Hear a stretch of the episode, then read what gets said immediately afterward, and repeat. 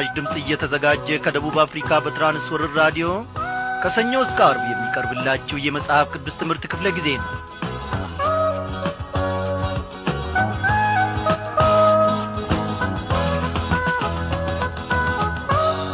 እንደምናመሻችሁ በጌታ የተወደዳችሁ ውድ አድማጮቻችን እግዚአብሔር ለዘላለም ይክበር ይመስገን።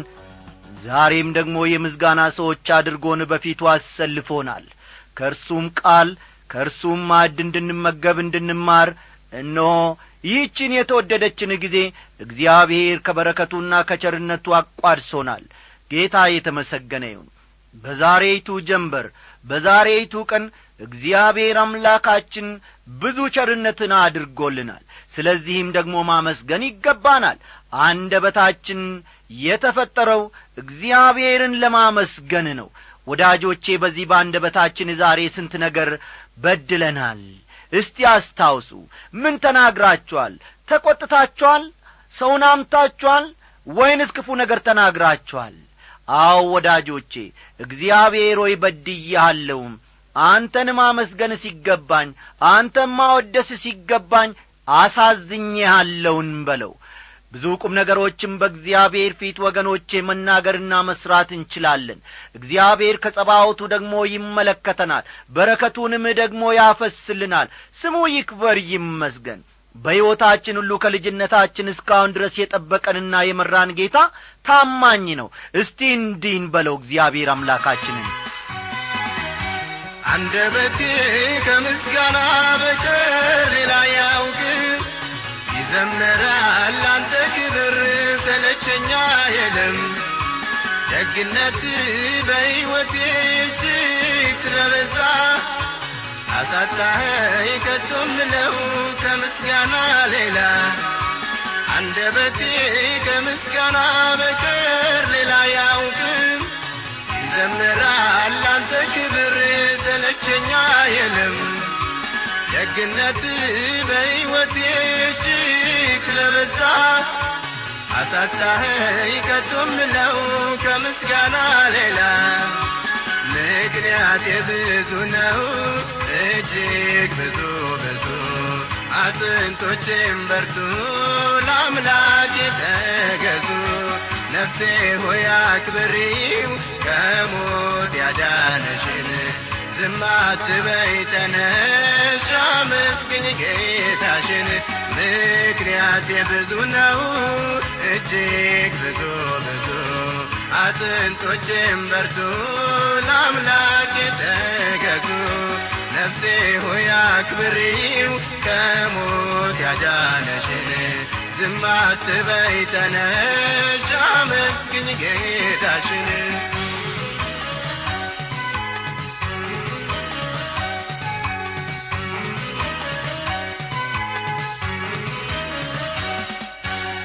ከቶ አልሻም በዘመኔ ዳንተ ሌላ ለኔ ቆርጫለሁ ላልለይ ኢየሱስ መደኔ ብቻ አንተ ክበር እንጂ ይሁን ደስ እንዳለ አልሰለችም ሁል ጊዜ ጌታዬ ባከብርህ ከቶ አልሻም በዘመኔ ካንተ ሌላ ለኔ ቆርጫለሁ ላልለይ ኢየሱስ መድኔ ብቻ አንተ ክበር እንጂ ይሁን ደስ እንዳለ አልሰለችም ሁል ጊዜ ጌታዬ ማከብር ምክንያት ብዙ ነው እጅግ ብዙ ብዙ አጥንቶችም በርቱ ለአምላክ የተገዙ ነፍሴ ሆይ አክብሪው ከሞት ያዳነሽን ዝም ተነሽ አመስግኝ ጌታሽን። ምክንያት ብዙ ነው እጅግ ብዙ ብዙ። አጥንቶችም በርቱ ለአምላክ የተገዙ ነፍሴ ሆይ አክብሪው እግዚአብሔር አባታችንና አምላካችን ሆይ እኛም ወደንና ፈቅደን እነሆ በዚህ ሰዓት እናመሰግንሃለን የባሪያዎችህን ምስጋናን ለመቀበል የባሪያዎችህን እግዚአብሔር ሆይ የምስጋናን መሥዋዕት ለመቀበል። አንተ ቸላ አትልም። ምንም እንኳ በደለኞች ብንሆን ምንም እንኳን መልካም የማይገኝብን ሰዎች ብንሆንም እግዚአብሔር ሆይ ከጸባወትህ ደግሞ በፍቅር ዐይኖች ትመለከተናለ እግዚአብሔር አባቴና አምላኬ ሆይ በፍቅር አንቀልባ ውስጥ ዘወትር ደግሞ ትሸከመናለ በደላችንን ይቅር የምትለን ጠማማ ነገራችንን የምታቃና የጐደለውን ነገራችንን የምታሟላ እንዳንተ ያለ አምላክ ማንም የለም። ጌታ ሆይ ነፍሳችን እጅግ አንተን ወዳሃለች እግዚአብሔር ሆይ እስከ ዘላለሙ አንተ ደሞ አጽንተ አቁመን። በቤትህ ውስጥ እስከ መጨረሻው ድረስ እግዚአብሔር ሆይ አጽናን። ወደ ግራ ወደ ቀኝ አንተ ከሰጠህን ከመልካሙ መንገድ እንራመድበት እንጓዝበት ከሚገባን ከዚህ ከዘላለሙ የቀና መንገድ እግዚአብሔር ሆይ እግሮቻችን ፈቀቅ እንዳይሉ በቤት ውስጥ ጠብቀን። አቤቱ አምላካችን ሆይ በአካባቢያችን ለሚኖሩ ኖ በምንሠራበት ስፍራ በተሰማራንበትም ስፍራ ሁሉ ለሌሎች ምሳሌ የምንሆን የምንነበብ መልካም ወንጌል እንድንሆን እግዚአብሔር ሆይ ሕይወታችንን እንድሠራ በዚህ ሰዓት ራሳችንን አሳልፈን ላንተ እንሰጣለን ጊዜውን ሁሉ ደግሞ ባርክልን። በዚህች ምሽት የምንማረውን ቃልህን ደግሞ አንተ በመንፈስ ቅዱስ አስተማሪነት እንድትናገረን እንድታስተምረን እንለምንሃለን። በጌታችን በመድኒታችን በኢየሱስ ክርስቶስ ያው ስም አሜን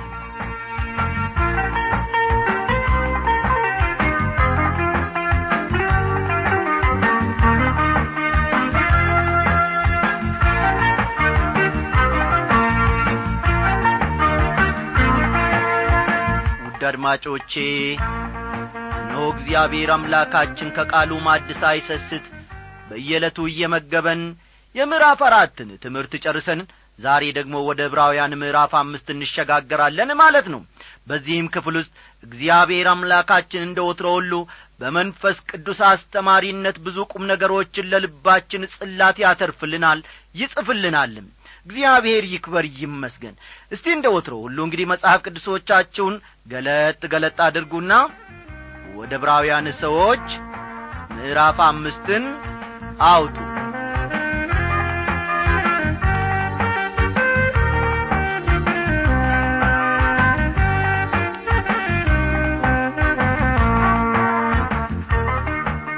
ወገኖች ይህ ክፍል ባለፈው ምዕራፍ ተጀምሮ የነበረውን የክርስቶስን ሊቀ ካህንነት ከዚህም በላይ ደግሞ ክርስቶስ ከሌዊ ክህነት ሥርዓት የበለጠ መሆኑ የሚያሳይ ቀጣይ ክፍል ነው። ጻፍ ጻፍ አድርጉ። የክርስቶስን ሊቀ ካህንነት የክርስቶስን ሊቀ ካህንነት እንዲሁም ደግሞ ክርስቶስ ከሌዊ ክህነት ሥርዓት የበለጠ መሆኑን ክርስቶስ ከሌዊ ክህነት ሥርዓት የበለጠ መሆኑን የሚያሳይ ወይም የሚገልጥ ቀጣይ ክፍል ነው።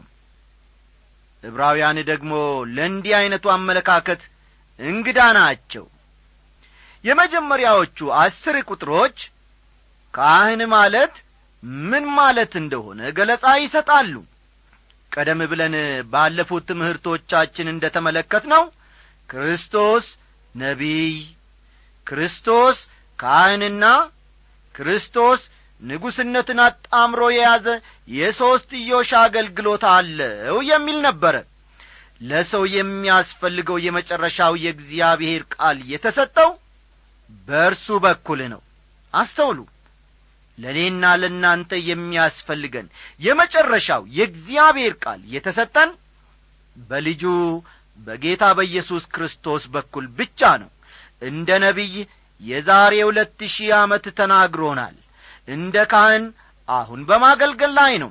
ልብ በሉልኝ። ጌታችን እንደ ነቢይ የዛሬ ሁለት ሺህ ዓመት ተናግሮናል መስክሮልናል የምሥራቹንም ቃል ሰብኮናል።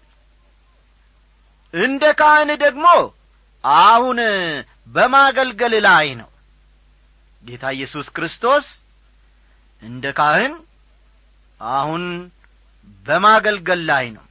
ወደ ፊት ደግሞ እንደ ንጉሥ ወደዚህ ምድር ይመለሳል። ወደ ፊት ደግሞ እንደ ንጉሥ ሆኖ ወደዚህ ምድር ይመለሳል። አሮን እንደ ነበረ ሁሉ ክርስቶስ ሊቀ ካህን ነው። ልብ በሉ። አሮን ሊቀ ካህን እንደ ነበረ ሁሉ ክርስቶስም እንደዚሁ ሊቀ ካህን ነው። የሌዊ ነገድ ካህን እንደ ነበር ሁሉ እያንዳንዱ አማኝ ካህን ነው። ተመልከቱ። የሌዊ ነገድ ካህን እንደ ነበር ሁሉ እያንዳንዱ አማኝም ካህን ነው። እንደ ካህናት ለእግዚአብሔር መሥዋዕትን እናቀርባለን እኔና እናንተ። የምናቀርበው መሥዋዕት ምስጋናን ነው። እስቲ ቀለል ያለ ጥያቄ ልጠይቃችሁ። በዛሬ ዕለት ጌታችንን አምላካችንን ንጉሣችንን ኢየሱስ ክርስቶስን አመስግናችሁታልን ሌላው የምናቀርበው መሥዋዕት እኛነታችንና ያለንን ነገር ማለትም የእጃችንን ሥራ ውጤት አእምሮአችንና ገንዘባችንን ነው። ልብ በሉ። ሌላው የምናቀርበው መሥዋዕት እኛነታችንና ያለንን ነገር ማለትም የእጃችንን ሥራ ውጤት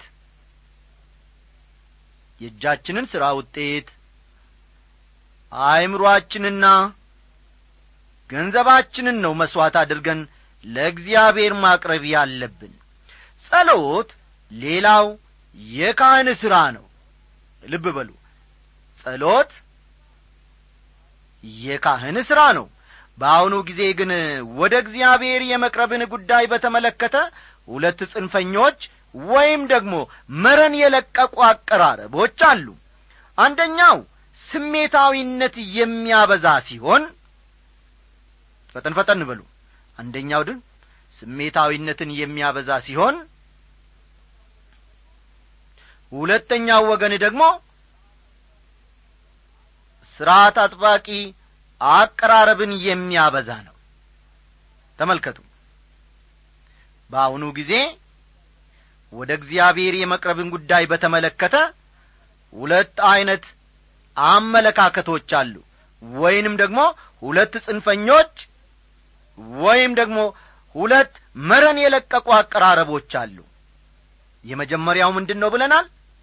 የመጀመሪያው ቡድን ስሜታዊነትን የሚያበዛ ወገን ወይም ደግሞ ክፍል ነው። ብዙ ወገኖችን አይታችሁ ከሆነ ስሜታውያን ናቸው ሁለተኛው ወገን ወይም ደግሞ ቡድን ስነ ሥርዓትን አጥባቂ አቀራረብ የሚያበዛ ነው። ስነ ሥርዓትን አጥባቂ አቀራረብ የሚያበዛ ቡድን ወይም ክፍል ነው። ሁለቱም ቢሆኑ ነፍሳዊ እንጂ መንፈሳዊ አቀራረብ አይደሉም። እውነቴን ነው የምላችሁ። ሁለቱም ጽንፈኞች ነፍሳዊ እንጂ መንፈሳዊ አቀራረብ አይታይባቸውም። ወደ እርሱ መቅረብ ያለብን በእንዲህ ያለ የሰው አስተሳሰብና ፈጠራ መንገድ መሆን የለበትም። አንዳንድ ሰዎች በአምልኳቸው በጣም ስሜታውያን ናቸው። ሌሎች ደግሞ ከሚገባ በላይ ሥርዓት አጥባቂ ናቸው። ሁለቱንም የእግዚአብሔር ቃል ሊዳኛቸው ይገባል እላለሁ። እስቲ ከቁጥር አንድ የሊቀ ካህን ምንነትና ማንነትን አብረን እንመልከት። ሊቀ ካህናት ሁሉ ስለ ኀጢአት መባንና መሥዋዕትን ሊያቀርብ ከሰው ተመርጦ ለእግዚአብሔር በሆነው ነገር ሁሉ ላይ ስለ ሰው ይሾማልና ይላል። ከዚህ ጥቅስ ስለ ሊቀ ካህን ምንነት መመልከት ይቻላል። በመጀመሪያ ደረጃ ከሰዎች መካከል ነው የሚወሰደው ሊቀ ካህን ልብ በሉ። ሊቀ ካህን ከሰዎች መካከል የሚወሰድ ነው። ይህም ማለት ሰው መሆን አለበት ማለት ነው። በእግዚአብሔር ፊት ሰዎችን ወክሎ ይቆማል ሊቀ ካህን። ልብ በሉ። ሊቀ ካህን በእግዚአብሔር ፊት በእግዚአብሔር ፊት ሰዎችን ወክሎ ይቆማል በእግዚአብሔር ፊት የሚቆም እንደ መሆኑ መጠን በእግዚአብሔር ፊት ተቀባይነት ያለው ሰው ሊሆንም ይገባል። አስተውሉ። ይህ ሰው በእግዚአብሔር ፊት የሚቆም እንደ መሆኑ መጠን በእግዚአብሔር ፊት ተቀባይነት ያለው ሊሆን ይገባል።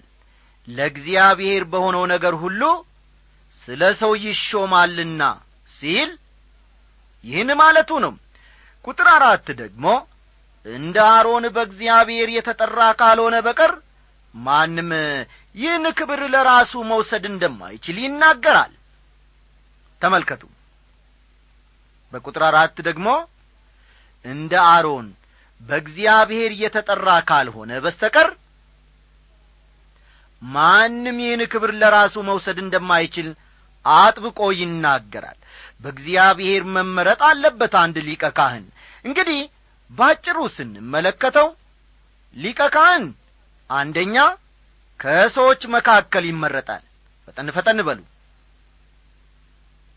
ሊቀ ካህን ከሰዎች መካከል ይመረጣል። ሁለተኛ ሊቀ ካህን ስለ ሰው ይሾማል። በእግዚአብሔር ፊት ለመቆም ማለት ነው። ሊቀ ካህን ስለ ሰው ይሾማል። በሦስተኛ ደረጃ ደግሞ ሊቀ ካህን ሰውን ወክሎ በእግዚአብሔር ፊት ይቆማል ማለት ነው። ሊቀ ካህን ሰውን ወክሎ በእግዚአብሔር ፊት ይቆማል። በእግዚአብሔር ፊት ይቆማል። አሁን ደግሞ በካህንና በነቢይ መካከል ያለውን ልዩነት እንመለከታለን። ፈጠን ፈጠን እያላችሁ ነጥቦቹን ያዙ። ካህን ሰውን ወክሎ በእግዚአብሔር ፊት ይቀርባል ወይም ደግሞ ይቆማል። ካህን ሰውን ወክሎ በእግዚአብሔር ፊት ይቀርባል ወይም ይቆማል። ነቢይ ግን ከእግዚአብሔር መልእክትን ይዞ ወደ ሰው ይመጣል። ነቢይ ግን ከእግዚአብሔር መልእክትን ይዞ ወደ ሰው ይመጣል። ስለሆነም በብሉይ ኪዳን ዘመን ካህኑ እግዚአብሔር እንዲህ ይላል በማለት ለሰዎች የሚናገረው ነገር አልነበረውም ማለት ነው አስተዋላችሁ አይደል? በብሉይ ኪዳን ዘመን ካህኑ እግዚአብሔር እንዲህ ይላል በማለት ለሰዎች የሚናገረው ነገር አልነበረውም። ይህ የነቢይ አገልግሎት ነው። የካህኑ አገልግሎት ሰዎችን ወክሎ በእግዚአብሔር ፊት መቆም ነው። በአሁኑ ዘመን ሰዎችን ወክሎ በእግዚአብሔር ፊት የሚቆም ብቸኛ ካህን ጌታ ኢየሱስ ክርስቶስ ብቻ ነው። በአሁኑ ጊዜ ስለ እኔና ስለ እናንተ ነፍስ በእግዚአብሔር ፊት የሚቆም እገሌና ገሊት የሚባሉ ሰዎች የሉም አይኖሩምም። የነፍስ አባት ምናምን የሚባል ነገር የለም። ስለ እኔና ስለ እናንተ ሕይወት ስለ እኔና ስለ እናንተ ነፍስ በእግዚአብሔር ፊት የሚማልድ ብቸኛ ካህን ኢየሱስ ክርስቶስ መድኃኔ ዓለም ብቻ ነው የካህኑ አገልግሎት ለጠፉት ኀጢአተኞች ሳይሆን ለዳኑት ኀጢአተኞች ነበር። ልብ በሉ። የካህኑ አገልግሎት ለጠፉት ኀጢአተኞች ሳይሆን ለዳኑት ኀጢአተኞች ነበር። አንደኛ ዮሐንስ ምዕራፍ ሁለት ቁጥር አንድን ተመልከቱ። ልጆቼ ሆይ ኀጢአትን እንዳታደርጉ ይህን እጽፍላችኋለሁ። ማንም ኀጢአትን ቢያደርግ ከአብ ዘንድ ጠበቃ አለን። እርሱም ጻዲቅ የሆነ ኢየሱስ ክርስቶስ ነው ይላል። እኔና እናንተን ወክሎ በእግዚአብሔር ፊት ያለው ኢየሱስ ክርስቶስ በመሆኑ ልናመሰግን ይገባናል። ሰይጣን በእግዚአብሔር ፊት ሲከሰንና ሲያሳጣን ምላሽ የሚሰጥልን ኢየሱስ ክርስቶስ ነው። እኛን ወክሎ በእግዚአብሔር ፊት የሚቆመው ካህን እግዚአብሔር የተቀበለው መሆን አለበት ራሱ ጻዲቅ መሆን አለበት። ይህን ሁሉ ደግሞ ኢየሱስ ክርስቶስ አሟልቶ ተገኝቷል። በዚህ ምድር የምንመለከተው በዚህ ምድር የምናገኘው ማንኛውም ሰው ማንኛውም ቄስ ማንኛውም ካህን ይህንን አሟልቶ አይገኝም። ስለ ኀጢአት መባንና መሥዋዕትን ሊያቀርብ ይላል ቃሉ።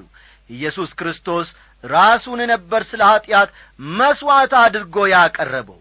እርሱ ካህናችን ነው። አዎ በዚህ ምድር የምንመርጠው የሰው ካህን ስለ እኔና ስለ እናንተ በእግዚአብሔር ፊት የሚማልድ ማንም የለም። ኢየሱስ ክርስቶስ ካህናችን ነው። እኛን ወክሎ በእግዚአብሔር ፊት ይቆማል ስለ እኛም ደግሞ ይማልዳል። ስሙ ይክበር ይመስገን። ቁጥር ሁለት እርሱ ራሱም ደግሞ ድካምን ስለሚለብስ ላልተማሩትና ለሚስቱት ሊራራላቸው ይችላል ይላል። ኢየሱስ ክርስቶስ በዚህ ምድር በነበረበት ዘመን ከእናንተ ስለ ኀጢአት የሚወቅሰኝ ማን ነው? በማለት በድፍረት የተናገረ ሊቀ ካህን ነበር። ዮሐንስ ስምንት ቁጥር አርባ ስድስትን ተመልከቱም። ደቀ መዛሙርቱ ለሦስት ዓመት ያክል ከርሱ ጋር ነበሩ። ኀጢአት ቢያደርግ ኖሮ ያውቁበት ነበር ምን እንደሚያደርጉ። እርሱ ግን ፈጽሞ ኀጢአት አላደረገም። በዚህ ምድር ከሰዎች ጋር ስለ ኖረ ያውቀናል ይረዳናል ይረዳናልም ለሚስቱት ሊራራላቸው ይችላል ይላል። እዚህ ላይ ባለማወቅ ስለሚደረገ ኀጢአት ነው እየተናገረ ያለው። ተመልከቱ። ለሚስቱት ሊራራላቸው ይችላል ሲል ባለማወቅ ስለሚደረግ ኀጢአት እየገለጸ ወይም እየተናገረ ነው ዘሌዋውያን ምዕራፍ አራት ከቁጥር አንድ እስከ ሁለት ዘሌዋውያን ምዕራፍ አራት ከቁጥር አንድ እስከ ሁለት ይህን በተመለከተ የሚለው ነገር አለው። ምናልባትም ባለፉት ጥቂት ቀናት ምንም ኀጢአት አላደረግኩም በማለት የምታስቡ ከሆነ ወገኖቼ ባታውቁት ነው እንጂ ኀጢአት እንዳደረጋችሁ በእርግጠኝነት እነግራችኋለሁ። ጌታ ደግሞ ባለማወቅ የምንሠራውን ኀጢአት ይቅር ይለናል። መጽሐፍ ቅዱስ ለሰው ቅን የምትመስል መንገድ አለች ፍጻሜዋ ግን የሞት መንገድ ነው ይላል። ምሳሌ ምዕራፍ አሥራ አራት ቁጥር አሥራ ሁለት እኛ ሁላችን እንደ በጎች ተቅበዝብዘን ጠፋን ይላል። ኢሳይያስ አምሳ ሦስት ቁጥር ስድስት እግዚአብሔር እኛን የሚያየን እንደሚቅበዘበዙና እንደሚጠፉ በጎች ነው። እርሱ ራሱም ደግሞ ድካምን ስለሚለብስ ይላል። ክርስቶስ እያንዳንዱ ድካምና ጒለታችንን ይረዳል። ስንወድቅ ከውድቀታችን ያነሳናል እንጂ ከእኛ ጋር አይወድቅም። ወደ እርሱ በመቅረብ ኀጢአታችንን ብንናዘዝ ይቅር ይለናል። በኀጢአታችን ብንናዘዝ ኀጢአታችንን ይቅር ሊለን ከአመፃም ሁሉ ሊያነጻን የታመነና ጻዲቅ ነው ይላል ቃሉ። አንደኛ ዮሐንስ ምዕራፍ አንድ ቁጥር ዘጠኝ። እኔና እናንተ እንዲህ ያለ ሊቀ ካህን ስላለን እጅግ ደስ ሊለን ይገባል። አሁን ደግሞ የመልእክቱ ጸሐፊ በክርስቶስና በአሮን መካከል ያለውን ንጽጽር ያቀርባል። ቀጥለን የምንመለከተው በክርስቶስና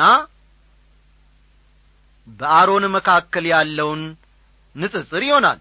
አሮን በምንም ዐይነት መስፈርት ከጌታ ኢየሱስ ክርስቶስ ጋር ባቻነት የሚቀርባ አይደለም። ቁጥር ሦስትን ተመልከቱ። በዚህም ምክንያት ስለ ሕዝብ እንደሚቀርብ እንዲሁ ስለ ራሱ ደግሞ መሥዋዕትን ስለ ኀጢአት ሊያቀርብ ይገባል ይላል።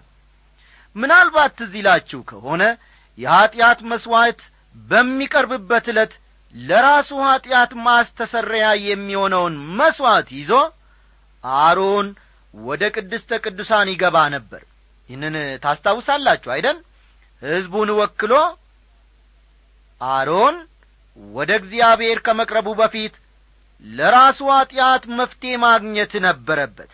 ተመልከቱ። አሮን ሕዝቡን ወክሎ ወደ እግዚአብሔር ከመቅረቡ በፊት ለራሱ ኀጢአት መፍትሔ ማግኘት ነበረበት። ክርስቶስ ግን ስለ ራሱ ኀጢአት መሥዋዕት ማቅረብ አስፈላጊው አልነበረም። ለእኔና ለእናንተ ነበር ራሱን በመሥዋዕትነት ያቀረበው። ቁጥር አራት እንደ አሮንም በእግዚአብሔር ከተጠራ በቀር ማንም ክብሩን ለራሱ የሚወስድ የለም ይላል። ቀደም ብለን እንደ ተመለከትነው ክርስቶስ ካህን የሆነው በእግዚአብሔር ዘንድ ተቀባይነትን በማግኘቱ ነበር። ቁጥር አምስት እንዲሁ ክርስቶስ ደግሞ ሊቀ ካህናት ሊሆን ራሱን አላከበርም። ነገር ግን አንተ ልጄ ነህ እኔ ዛሬ ወልጄሃለሁ ያለው እርሱ ነው ይላል። እዚህ ላይ ወልጄሃለሁ የሚለው ቃል ከክርስቶስ በቤተልሔም መወለድ ጋር ምንም ግንኙነት እንደሌለው በጣም ግልጽ ሊሆንልን ይገባል። ወልጄሃለሁ የሚለው ትንሣኤውን ነው የሚያመለክተው። ተመልከቱ። ወልጄሃለሁ የሚለው የጌታችን የኢየሱስ ክርስቶስን ትንሣኤ ነው የሚያመለክተው እንጂ በቤተልሔም መወለዱን አይደለም። ክርስቶስ ከሞት ተወለደ ማለትም ሞትን አሸንፎ ተነሣ። ክህነቱ የጀመረው ወደ ሰማይ ካረገ በኋላ ነበር። ቁጥር ስድስት እንደዚህም በሌላ ስፍራ ደግሞ አንተ እንደ መልከ ጼዴቅ ሹመት ለዘላለም ካህን ይላል። ኢየሱስ ክርስቶስ ካህን የሆነው እንደ አሮን ክህነት ሥርዓት ሳይሆን እንደ መልከ ጼዴቅ ክህነት ሥርዓት ነበርን? የሚል ጥያቄ እዚህ ላይ ሊነሣ ይችላል። ያም ሆኖ ግን የአሮን ክህነት ወደ ፊት ለሚመጣው የክርስቶስ ክህነት ጥላ ነበር ተመልከቱ። የአሮን ክህነት ወደ ፊት ለሚመጣው የክርስቶስ ክህነት ጥላ ሆኖ አገልግለዋል ማለት ነው። ክርስቶስ ደግሞ እውነተኛው አካል ነው አሮን አገልጋይ ነው። ክርስቶስ ግን ልጅ ነው። እንደ መልከ ጼዴቅ ሹመት ለዘላለም ካህን ይላል ቃሉ። ለመሆኑ መልከ ጼዴቅ ማን ነው ስለዚህ ሰው ያለን የታሪክ መረጃ ዘፍጥረት ምዕራፍ አሥራ አራት ብቻ ሲሆን ስለዚህ ስለ መልከ ጼዴቅ ያለንን መረጃ ከየት ነው የምናገኘው ማለት ነው? ከኦሪት ዘፍጥረት ምዕራፍ አሥራ አራት ላይ ብቻ ሲሆን የልዑል አምላክ ካህን በማለት ይጠራዋል ክፍሉ። የልዑል አምላክ ካህን በማለት ክፍሉ ይጠራዋል። አብርሃም ኮሎዶጎሞርንና አጋሮቹን ድል አድርጎ ከሰዶምና ገሞራ የተወሰዱ ምርኮኞችን ባስለቀቀና ለራሱም ምርኮ ይዞ በተመለሰ ጊዜ መልከ ጼዴቅ ሊቀበለው ወጥቷል። አብርሃም ዘመዱ የነበረውን ሎጥን ከማራኪዎቹ ነጻ ያወጣውም በዚህ ጊዜ ነበር። የሶዶም ንጉሥ ለአብርሃም ስጦታ ይዞለት መጣ። አብርሃም ግን ስጦታውን መቀበል አልፈለግም ከኦሪት ዘፍጥረት ምዕራፍ አሥራ አራት ቁጥር አሥራ ስምንት እንደምናነበው ወይም እንደምንመለከተው ከኦሪት ዘፍጥረት ምዕራፍ አሥራ አራት ቁጥር አሥራ ስምንት እንደምንመለከተው የሳሌም ንጉሥ መልከ ጼዴቅም እንጀራንና የወይን ጠጅን አወጣ እርሱም የልዑል እግዚአብሔር ካህን ነበረ ይላል።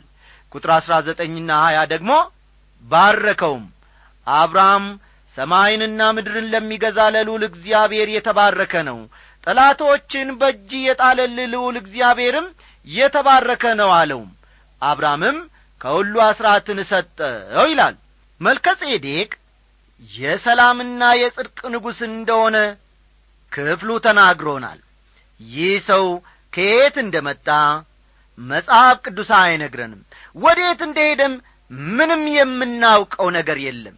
እግዚአብሔር ስለዚህ ድንቅ ቃሉ ለዘላለም ይክበር ይመስገን የእኛ ጊዜ አበቃ ዝግጅታችንም አበቃ። የእግዚአብሔር ጊዜ ግን ይቀጥላል። ደህና አደሩልን